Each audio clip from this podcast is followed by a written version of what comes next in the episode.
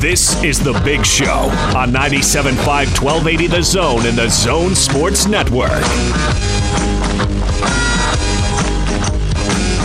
Welcome back. It is the big show. I'm Gordon Monson. Patrick Kinahan sitting in for Jake Scott and Austin driving the bus back in the studio. We're here at Homie.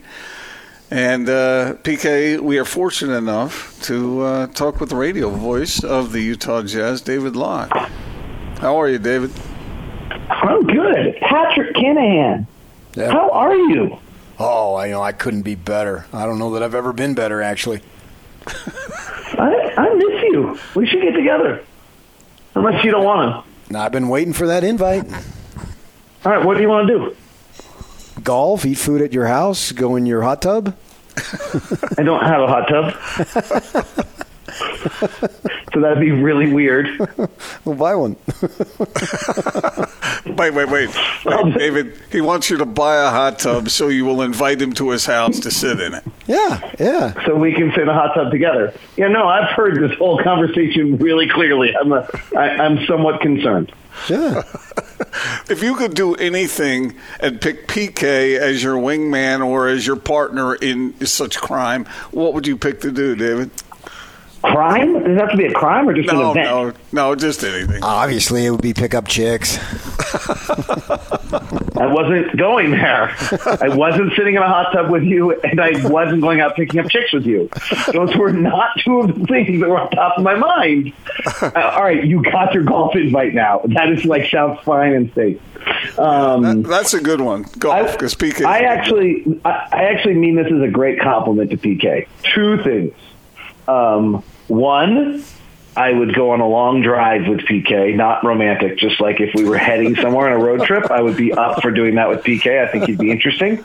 Um, and then, um, I, you know, one of my favorite moments since I returned back was the day he and I drove down to Provo and watched a BYU game together. So, any sporting event where we can talk about it beforehand and after, I'm up for with PK. Yeah, the lock Not in a hot tub Back. and not picking up chicks. He was just coming back to town, and uh, I think that uh, the Cougars were playing Arizona, so he wanted to know way back. And I don't even know if he had a car yet when he was back in Utah. So I took him down there, and and I don't remember who won, but that was like his introduction because he was getting ready to start again a couple weeks later, whatever it was. And uh, then we went out to eat, and we went out to a little salad place right down here in Draper, and. I'm eating and I take like one bite and then Locke's done and he's looking at me with these big eyes. What are we going to do now? and he's already done. I've like taken two bites and he's done. I don't remember this at all. Oh, it's a truce. I couldn't believe how fast you ate your meal.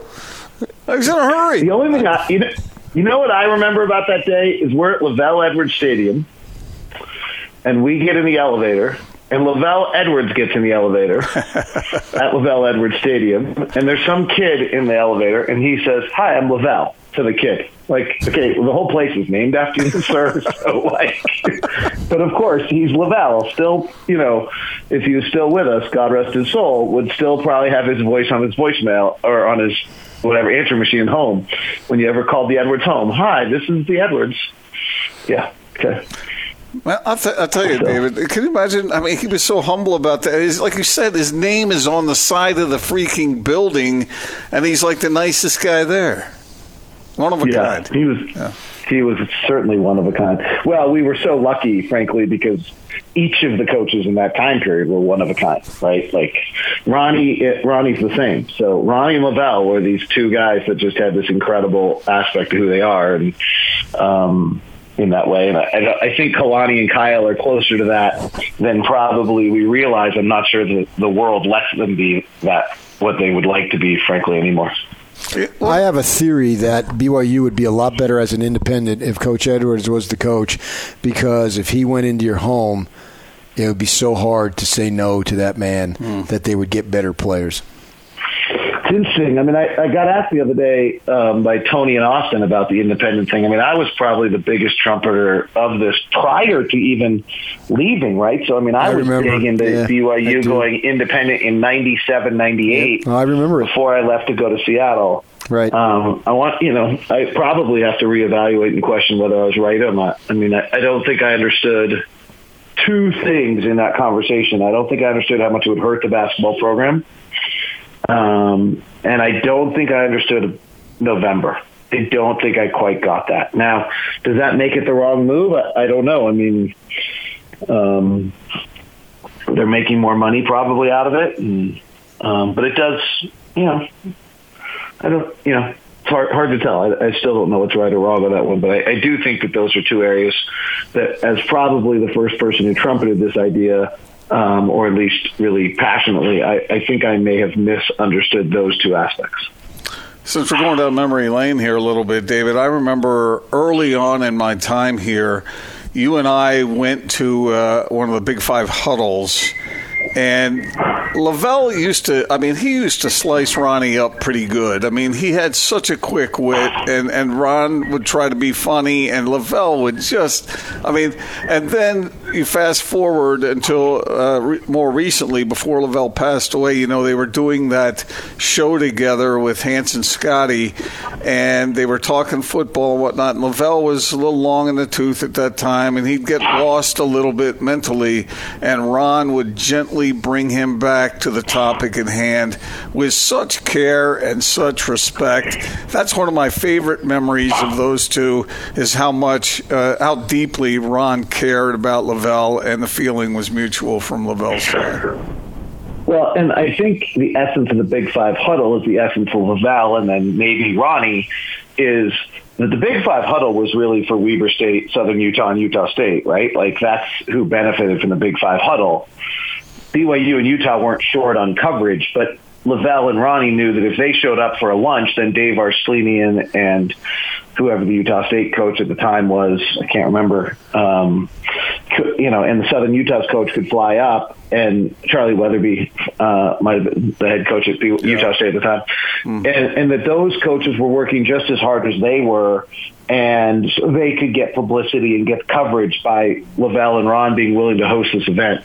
That that that was the only reason that event went on was because it promoted the other schools, and those two guys were willing to do it. Um, and maybe someone before Ronnie, I don't know um, if Jim Fassel that if that preceded me, Jim Fassel um, did it, or whoever else before Ronnie. So but it's to the credit of LaVell, frankly, that that event ever took place because he just understood that everyone's working just as hard as he was, and so why shouldn't he?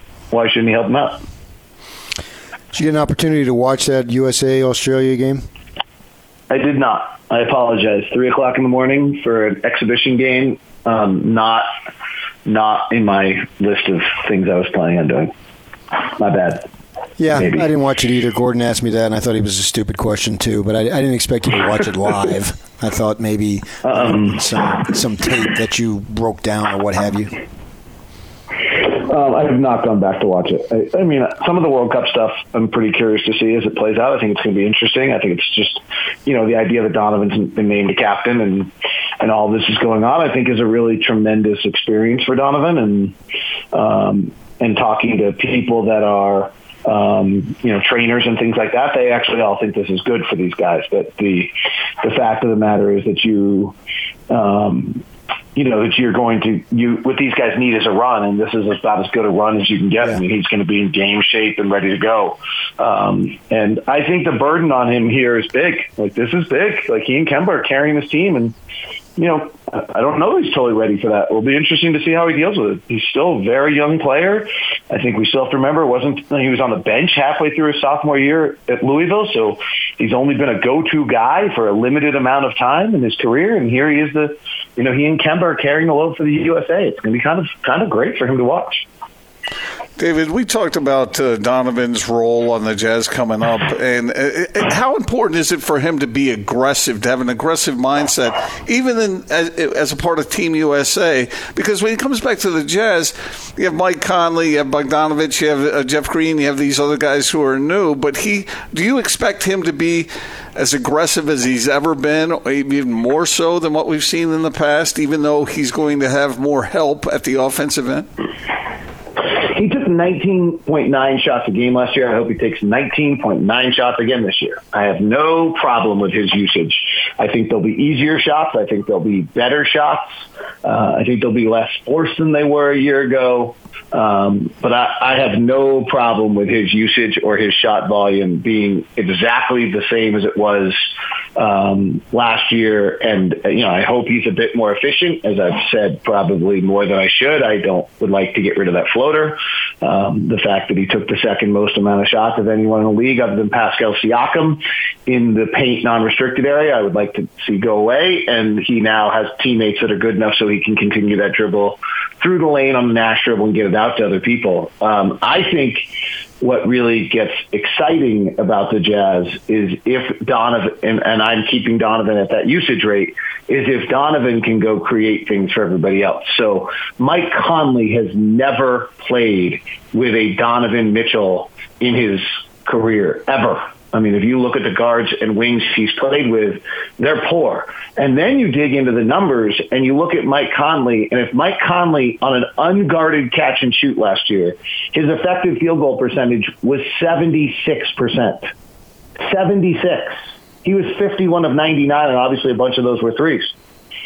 On unguarded, he only got 99 all year. That's less than one. That's like one a game. He's in the 96 percentile of that. Well, you know what? That's not a fluke. You go back and look at two years ago, it's the exact same number. Mm-hmm. Well, okay, that's what Donovan's got to do. Go look at Bojan Bogdanovic. You know, Bojan starts to get, Bogdanovic starts to get these same kind of looks where Donovan brings the defense and kicks it out. You know, his effective field goal percentage was 63% on unguarded catch and shoots. He's actually one of the best guarded shoot, shooters in the league. So he's even a late shot clock guy we can go to and do some things with. These are the things that I think is what Donovan can do for the Jazz, and that's why I don't want his usage rate to go down. Is I think he can open up all these opportunities for everybody else. I mean, Joe Ingles is probably you know you talk to the numbers don't back it up, but if you talk to Joe last year, he just didn't feel like he was open at all, that he had any chance. Well, this is a guy whose effective field goal percentage on open shots was 65 percent last year. So if we can start getting everybody else open looks because of Donovan's action, then let's let Donovan go to work and create those. Do you think that uh, O'Neale starts and Ingles comes off the bench? Not on September 23rd. Maybe by January 2nd. There's, I could see something something evolving, um, whether it's Jeff Green or Royce O'Neale or Joe Ingles. But I, I could see it evolve. Um, but I think it's Joe's call. I think I think Joe's earned that, and I think Quinn will, you know, without not running the show, like I think it'll be one of those things where Quinn looks at Joe and says, you know, let's go to work. One of my listeners emailed me something interesting last night. I thought was a really good point. He was he was at the game in Australia and he was talking about how bad the pick and roll was with Aron Baynes and Bogut and Joe Ingles. Um, Joe and Rudy were actually pretty good, um, but Rudy's a great roller. And obviously, Joe and Derek were great. The numbers actually, just so everyone knows, Joe and Rudy were actually as good.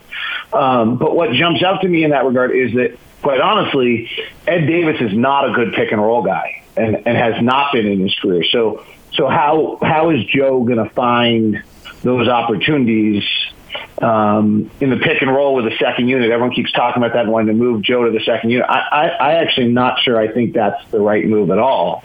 Um, I might find myself going the other direction, which is let's let Bojan Bogdanovic be a second unit guy. And he showed last year he could be the number one option on Indiana after Oladipo went out and averaged 20 points a game let's let him be the first one that checks out early, not waste his time on the floor with Conley and Donovan the whole time, and then have Bo and have Bogdanovic coming and playing second units and and doing a lot of stuff because I'm not convinced the second unit's going to be able to play a pick and roll game in the same capacity that they have in the past. I think that's going to be the impact where where where you miss. Uh, the services of, of Joe of Derek Favors is that Ed Davis does a lot of things well. That is not something Ed Davis does well. Ed Davis, as a screener last year, was just not in the same class as as um, as those guys. I mean, he's he's okay, but he's just he doesn't roll the basket in that same in that same manner. David, I probably asked you this question before, but uh, I think 25 years ago you told me that radio is not linear, different time, different day. But I'm going to ask you the question again for our listeners now. How long will it take the Jazz to reach their peak form with these new parts? Oh, I don't think it's. Um, I had to look up what linear meant. Um, I, uh, I, I don't think it's going to take very long. I, you know, the coaches will, who I've spent some time with this off season will kill me for this comment if any of them are listening right now. I just, I think these guys are pros. Um, I think they understand the game. I, I don't think it's that complicated. Um, maybe some of the guys will understand how great Rudy is, and will take them a little time. I mean, it took Rubio a while to understand that he had to stop gambling and stop taking risks because Rudy's so damn good that there's no value to taking that risk. Um, and so maybe we'll see that out of you know some of these guys, um, but I don't think it's I don't think it's going to be that hard. Um, and I'm actually finding myself even to the other point. I'm finding myself not believing in continuity um, anywhere near the way we always talk about it after watching the Jazz last year. I, I didn't necessarily think it gave them a great advantage last year um, that they knew each other. In fact, I thought it was a disadvantage as the year went on. Um, I clearly didn't help Boston at all last year to have that continuity. It was a disadvantage as the year goes on. I think it's going to bite Denver this year. Um, it's not the same team. It's not the same guys. People have left and and they come back and they come back different people with different expectations, different years in their contracts with different desires. And when you try to recreate something it would be continuity if the season never ended, but the season's over, so there's no continuity. That, by definition, is flawed to me. So I think there's a great value and a great spark to the fact that Mike Conley's learning how to play with Donovan, but they can figure that. I don't think it's that complicated. Well, David, thanks for joining us. PK, as we speak, I think is booking a moonlight cruise with uh, you and him uh, together. Just at night. What time do you need to play? PK, let's get into it right now. Let's do it. When do you need to play? What time do you need? What time do I need? Like uh, what time? Like what's the golf. like? You got a morning show to do. You got work to do. Oh yeah, like, we're playing afternoon. what afternoon? Like Park City, you can get up here by noon. I said afternoon, so twelve oh one. Yeah. All right. Okay. I'll, I'll make the time. I'll email you. I'll text you in a few minutes. That's one of his favorite courses, by the way. You love it up there, don't you? Uh, he's talking about his country club. Oh, he's not talking about Park City. Oh, okay. All right. All right, David. Thanks a lot, man. You know about the dress code, right, TK? Let it all hang out. okay. I knew that was coming. Yeah, Why? I was afraid of that. Yeah, I don't want to think about that. You know, David James deserves like a lot. A paycheck on the first and fifteenth. He's been getting it for almost eighteen years. Get it without you, huh? All right, David. Thanks, man. Appreciate you joining us. See ya. David Locke. There you have it.